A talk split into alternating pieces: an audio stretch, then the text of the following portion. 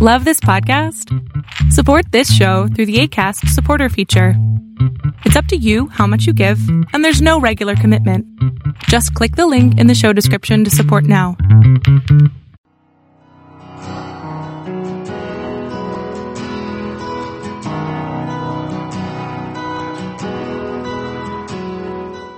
Welcome to Fresh Encounter, the radio ministry of Lifelong Anointing Church. Our mission as a church is to equip the body of Christ to increase in wisdom and in stature, and in favor with God and with men. We're glad that you joined us for this edition of the broadcast.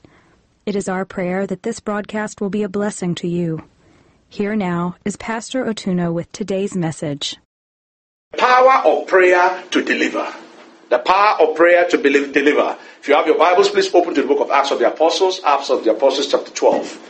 Acts of the Apostles, chapter 12. We'll read a couple of verses there and we'll make certain we'll make a comment. Acts of the Apostles, chapter 12. We're reading from verse number 1. Now about the time Herod the king stretched out his hands to harass some of the church. Then he killed James, the brother of John, with a sword.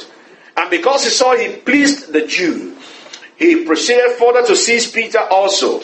Now it was the days of the unleavened bread. So when he had, uh, when he had arrested him, he, set, he put him in prison and delivered him to four squads of soldiers to keep him, intending to bring him before the people after Passover. Peter was therefore kept in prison, but constant prayer was offered to God by him for him by the church. And when Herod was about to bring him out, that night Peter was sleeping, bound with two chains between two soldiers, and the guards before the door were keeping the prison. Now before, behold, an angel of the Lord stood by and a light shone around the prison. And he struck Peter on the side and raised him up, saying, Arise quickly. And his chains fell off his hands. Now, in this verse of the scripture, the Bible tells us that Herod was already having a good time. The Bible says he stretched forth the hands to be able to do what? To harass the church and to trouble the church. In other words, he had made up his mind he was going to mess with the church.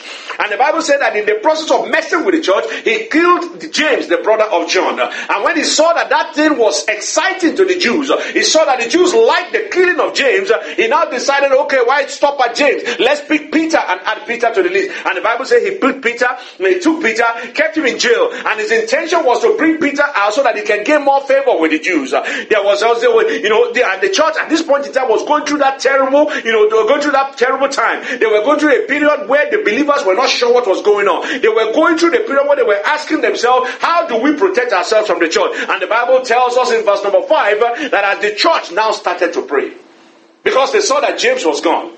And they knew that if they did not do anything, Peter was also in line to be able to go. So they started to pray. And I'm sure some of the church, some in the church must have been asking themselves the question, you see Herod killing everybody and you are praying. Herod is taking our people one by one and you are praying. Herod has imprisoned Peter, our leader, and you are praying. Herod is executing our people and you are praying. Is it not, eh, eh, you know, eh, is it not possible? You know, it is possible that somebody in the church might be asking that question and they might be saying that you guys are not serious. You guys are in a, in a la la land. It's just like when you, when you talk about people today and ask them, did you pray? They look at you as if you are from a different planet. As if prayer is completely is a meaningless exercise. And I'm sure there are people who would have questioned that issue say, Why are you praying right now? This is not the time for you to pray. This is the time you're supposed to fight fire in fire. This is the time you're supposed to go against the Herod. This is the time you're supposed to form a resistance. This is the time you're supposed to organize the protest. This is the time you're supposed to speak to your congressman so that they stop eh, they stop persecuting the church. They stop persecuting the, the believers. This is the time where you're supposed to go to the court. Make sure your man is on the Supreme Court so that when it gets there, you have an advocate. This was that's I'm sure there are people who have been talking like that in the, in the church at Jerusalem at that time. But the Bible says that the church did not do that. The church did what? The church prayed while Peter was done, while Peter was in, eh, was in jail. And the question is, why would the church be praying when they could be involved in some other activity? Why would the church be praying? Why would anyone pray in a situation like that? Why would anyone be saying, okay, the only resource that we have in a time when things are difficult is for us to go to prayer? Why? Now, the Bible did not tell us the specific details, but one thing I want to suggest to you is that the church in Jerusalem at that time prayed because they understood that they were not fighting flesh and blood.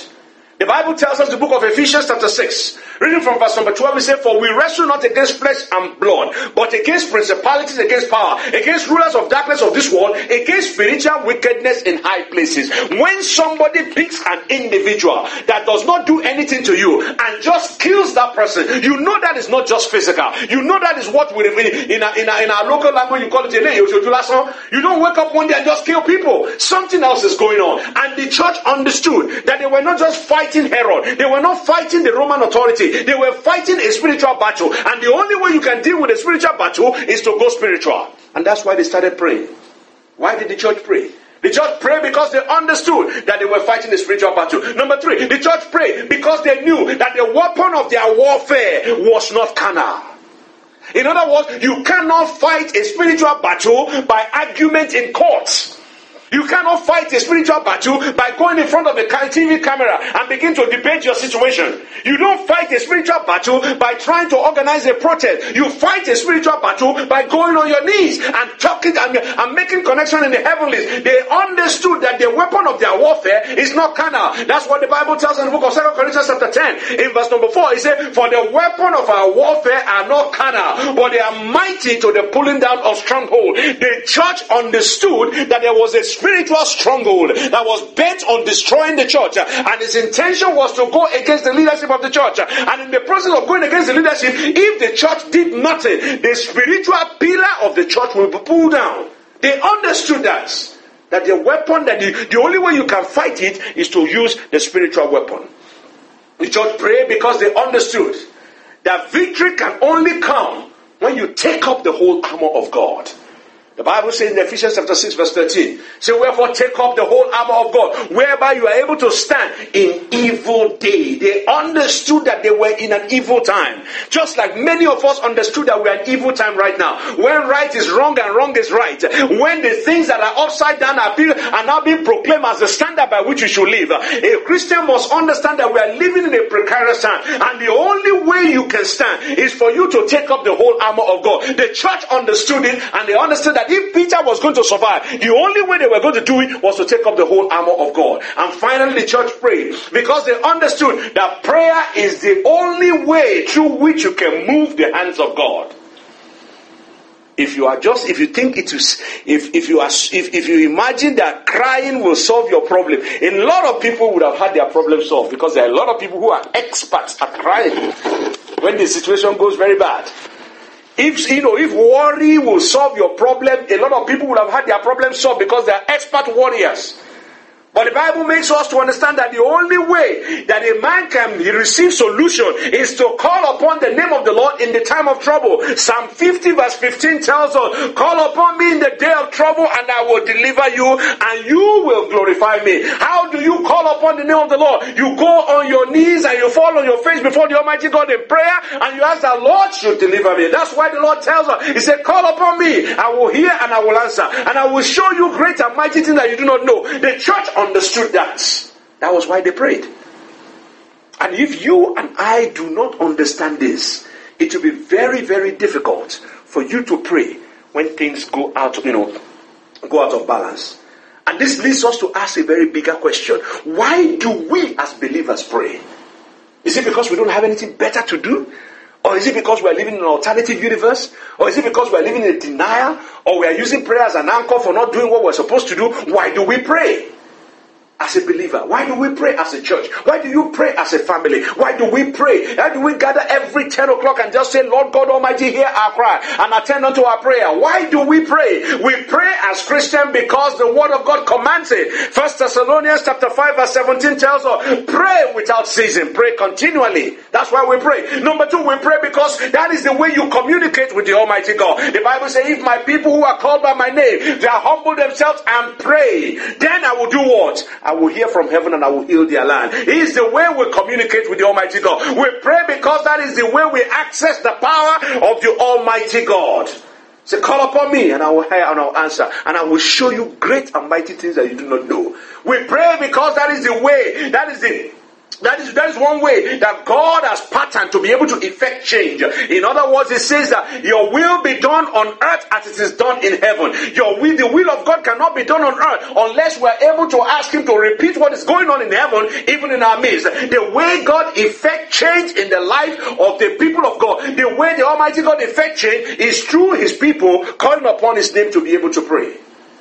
And you remember the Bible tells us that we are partners with the Almighty God. In other words, God will not do anything except He first of all does what He talks to, reveals it to His, to his people, the prophets. In other words, God will not act independent of His own people. If God, if you want God's intervention in any situation, you have to partner with Him in the altar of prayer. Christians pray because one way that it is one way that the Lord partners with them. Christians pray because it's a way we move God into action. We pray because our power will show our dependence upon the Almighty God. We pray because that's the only way you can stop the onslaught of hell. Things are not going on the way you expect it to go. If you don't pray, nothing will change. Nothing will change. When I was growing up, I was told that the only way you can survive on earth is three things is either you have a lot of money, okay, or you have a lot of juju, or you have a lot of God, okay. If you have a lot of money, you can pay the guy who has a lot of juju, or pay the guy who has a lot of God. The guy who has a lot of juju will do the juju for you, or the guy who has a lot of God will pray for you. If you have a lot of juju, you are already settled. You can handle it yourself. If you have a lot of God, you can handle it yourself. But those are the three ways in which you can survive. If you don't have any of those ones, you don't have God, you don't have juju, you don't have money. I'm sorry for you. But that's a story for another day. So, but the point you're making is that there is a need for the people of God to pray if they want to stop the onslaught of hell. You cannot expect things to change if we are not willing to go down on our knees and call upon the name of the Lord. And then the question is, why? And what then? You know, why did they pray? You know, why, what, what, what, what, when we pray, what do we really pray for? That's the question. When, Pete, when they were praying for Peter, what were they praying for? What were the things that they wanted to see happen? The Bible did not tell us. But one thing we do know in verse number 5 is that Peter was kept in prison and the church offered prayer continually for him. In verse number 12, the Bible tells us, so when, so when he had heard, uh, when he had considered it, he came to the house of Mary, and uh, whose name was, and uh, whose name, whose, whose uh, surname was Mark, where many were gathered praying. In other words, there was prayer that was being made for Peter, but the Bible did not tell us what they were praying for. The Bible did not tell us what the content of that prayer was. But when Christians gather together to pray, when we as believers gather together to pray, what do we pray for? What are the things that is the agenda that we are calling? What are we talking to God about? What are we praying about? Let me suggest to you that when as Christians, when we come together and we start praying, the first thing we pray for is the exaltation of the name of the Almighty God in the life, in our lives and in our, in our surroundings. We pray that God will exalt his name in the world. Number two, we pray that God will extend his kingdom. In other words, the glory of God that you see in your life, you want to see it in your family. You want to see it in your place of work. You want to see it among your uh, members of the church. You want to see it everywhere you are. You want the glory of God extended around the world. Number three, when we gather together to pray, what do we pray for? We pray that God will demonstrate his power in our lives, in the lives of our family, in the church, in everywhere where we find ourselves with signs and wonders. So that when people call upon the name of the Lord, we want to see the sign following that particular name. Number four, when do we when, when we pray, what do we pray for? We pray that God will intervene in our lives with miraculous, you know, with miraculous deliverance. In other words, many who are tied down, many who are held up. The Lord, when we pray, we are praying that the Lord God Almighty will set them free. That's why we pray. Why do we pray? We pray so that we can get to know God better so that we can have a better relationship with Him. You can understand His mind. You can understand what He wants to do. You can understand the things that are going on in His spirit. You can understand where God wants you to be and what He wants you to be doing and the intervention He wants you to be able to have in the lives of the people that are around you. He wants you, you, you want to understand his mind so that you want to know what he wants you to do on how to better other people and introduce them and bring them into the kingdom. Number six, why do we pray? We pray so that we do not fall into the trap and the temptation that the enemy has set for us. The Bible said that we should be sober and be vigilant because the, our adversary, the enemy, is looking for, it's like a lion, it's like a roaring lion seeking who he may devour. And when you pray, you are praying so that you don't fall into the trap of the enemy. And finally, why do we pray? We pray so that anytime we fall, anytime we make mistake, the Lord God Almighty will forgive. That's why the Bible says that when we sin, He said we have an advocate who is, who is with the Father in heaven. He said that's why if, when we repent of our sin, He is faithful and just to forgive and to cleanse us from all unrighteousness. Which means that when we do things that are not in, that are contrary to the will of God, when you pray, one of the things you pray for is that the Lord Almighty will purge and cleanse you so that you can be in good standing with Him.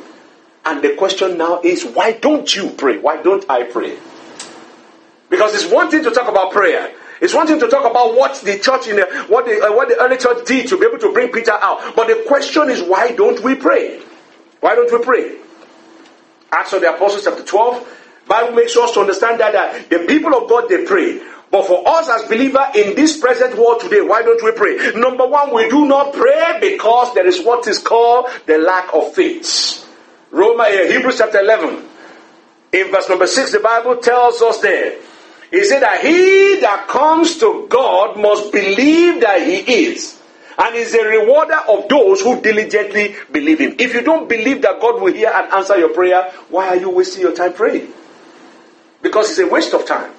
It's a waste of exercise. You are just beating the air if you don't believe that God hears and answers your prayer. So many of us do not pray because we don't believe that God hears and answers our prayer, because we don't have the faith to believe that God hears and answers prayer. Number two, why don't we pray? We don't pray because of self, you know, because of our flesh and our self sufficiency.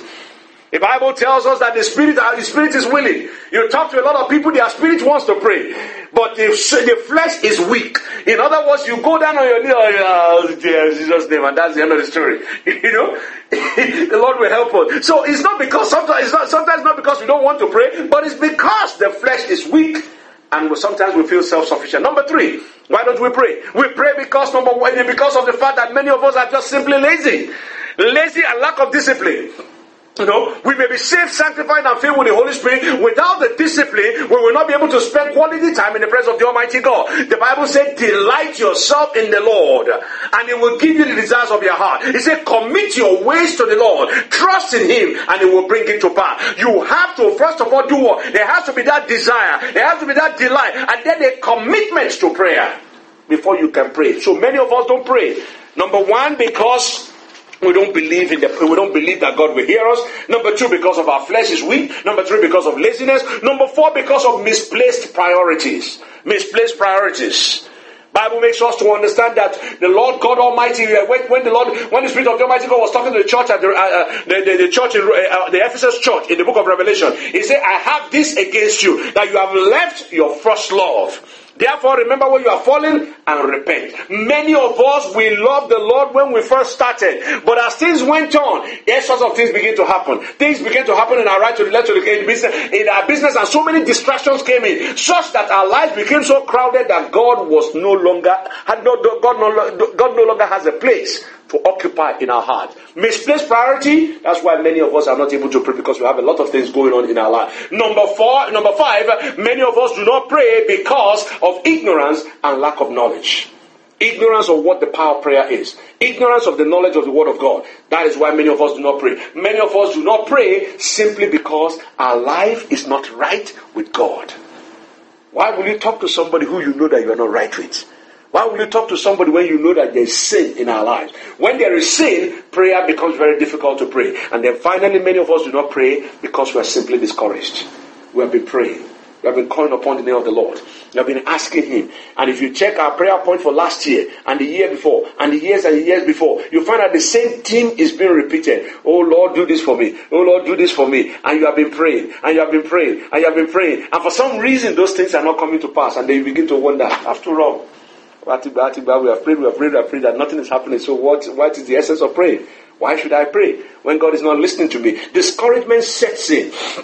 And as soon as discouragement sets in, what you will find is that the willingness and the desire to pray goes out. But the Bible says men ought always to pray and not to faint. In other words, you look at the situation. The Bible tells us in the book of First, I think it's First Samuel chapter 30, First Samuel chapter 30, Bible, yeah, I think if I'm not mistaken. First Samuel, the Bible was telling about the, the, the story of uh, the story of, of David. When David came, when the people came and they took away, they took away his sons and his daughters and his wife and everything. And the Bible told us something about David. He said, and David encouraged himself in the Lord. In other words, discouragement will come. In other words, answers to prayer will be delayed. That's what we talked about on Sunday. There's going to be a gap between the period of the promise of God and the fulfillment of the promise of God. But if you do not know how to encourage yourself, there will be a strong tendency that you will stop praying. And that is why people don't pray. Apart from the sin, apart from the lack of knowledge, apart from the misplaced priority, the laziness and the flesh and the, and the, and the lack of faith, discouragement is the biggest challenge that we face in the church. Because answers to prayer are delayed Many do not want to pray. The question tonight is how did we get to this point?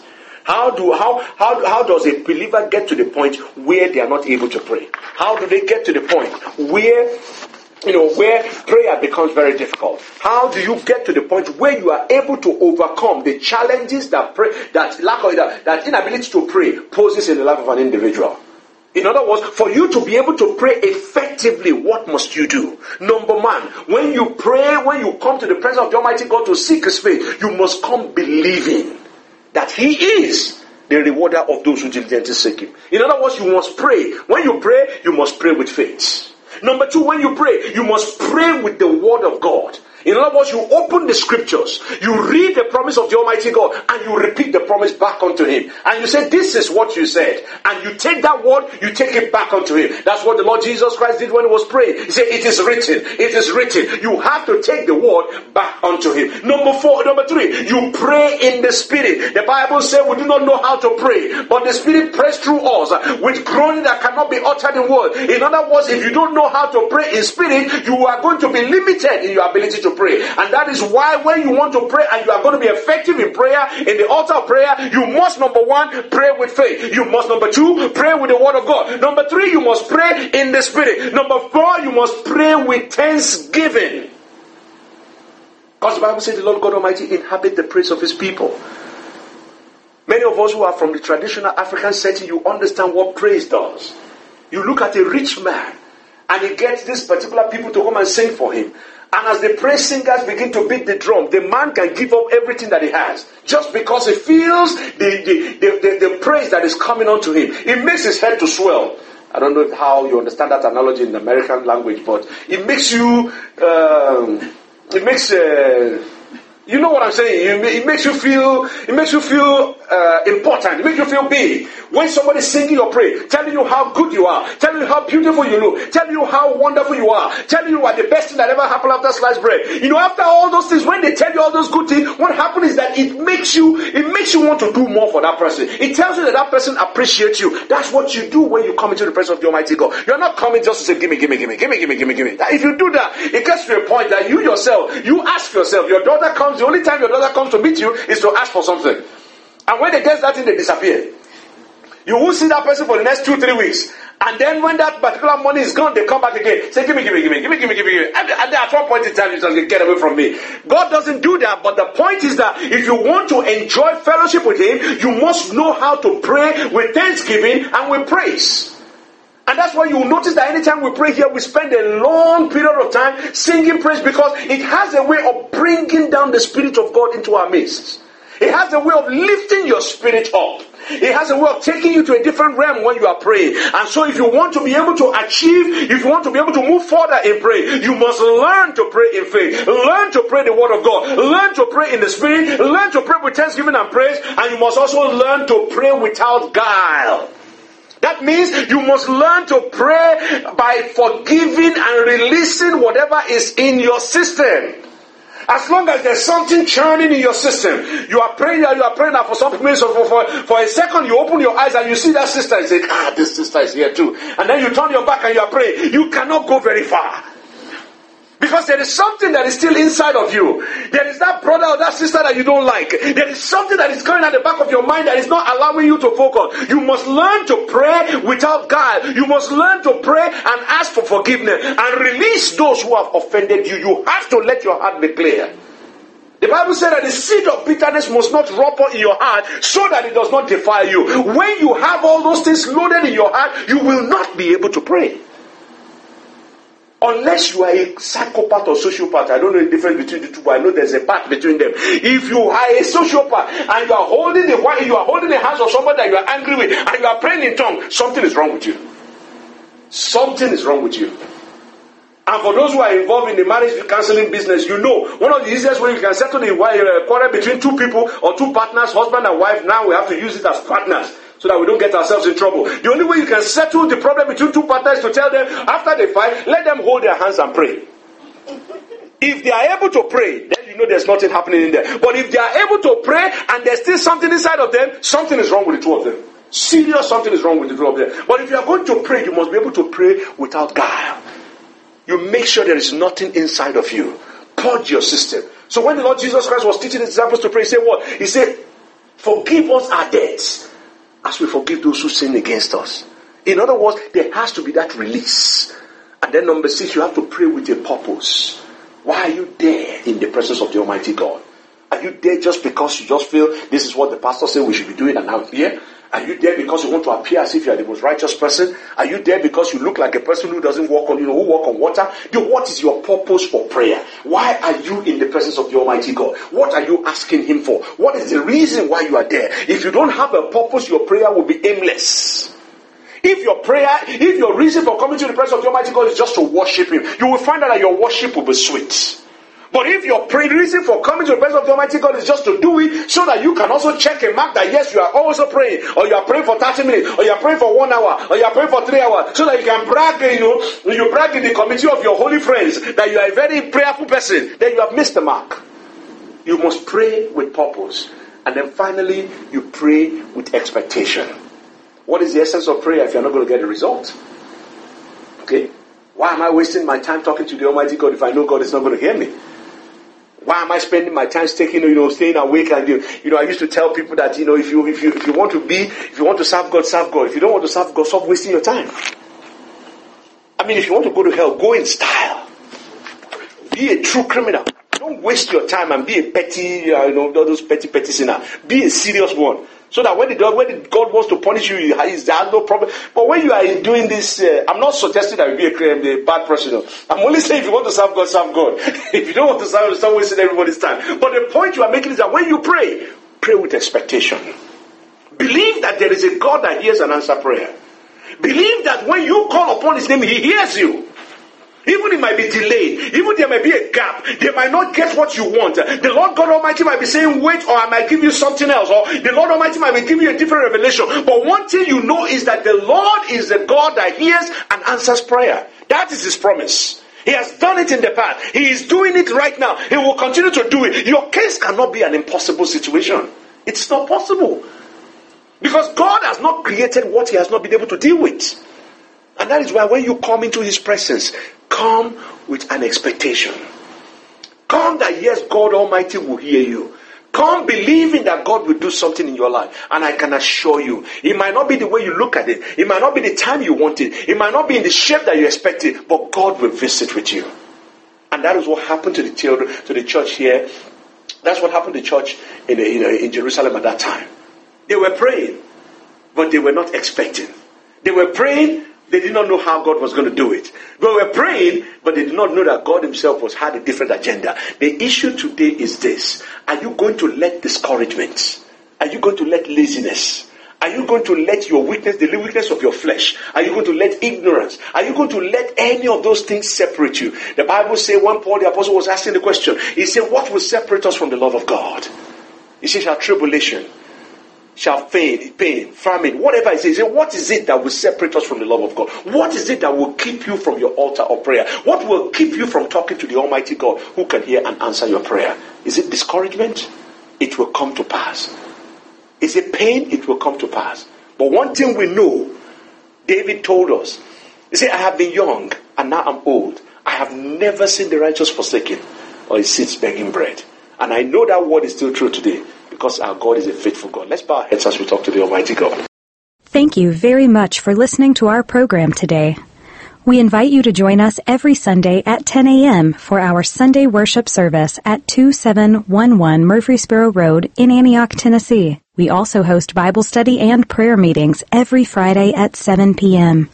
Visit us online at www.lifelonganointing.com and on Facebook, Twitter, and YouTube. Join us next time for another edition of Fresh Encounter. On behalf of Lifelong Anointing Church, we thank you for listening.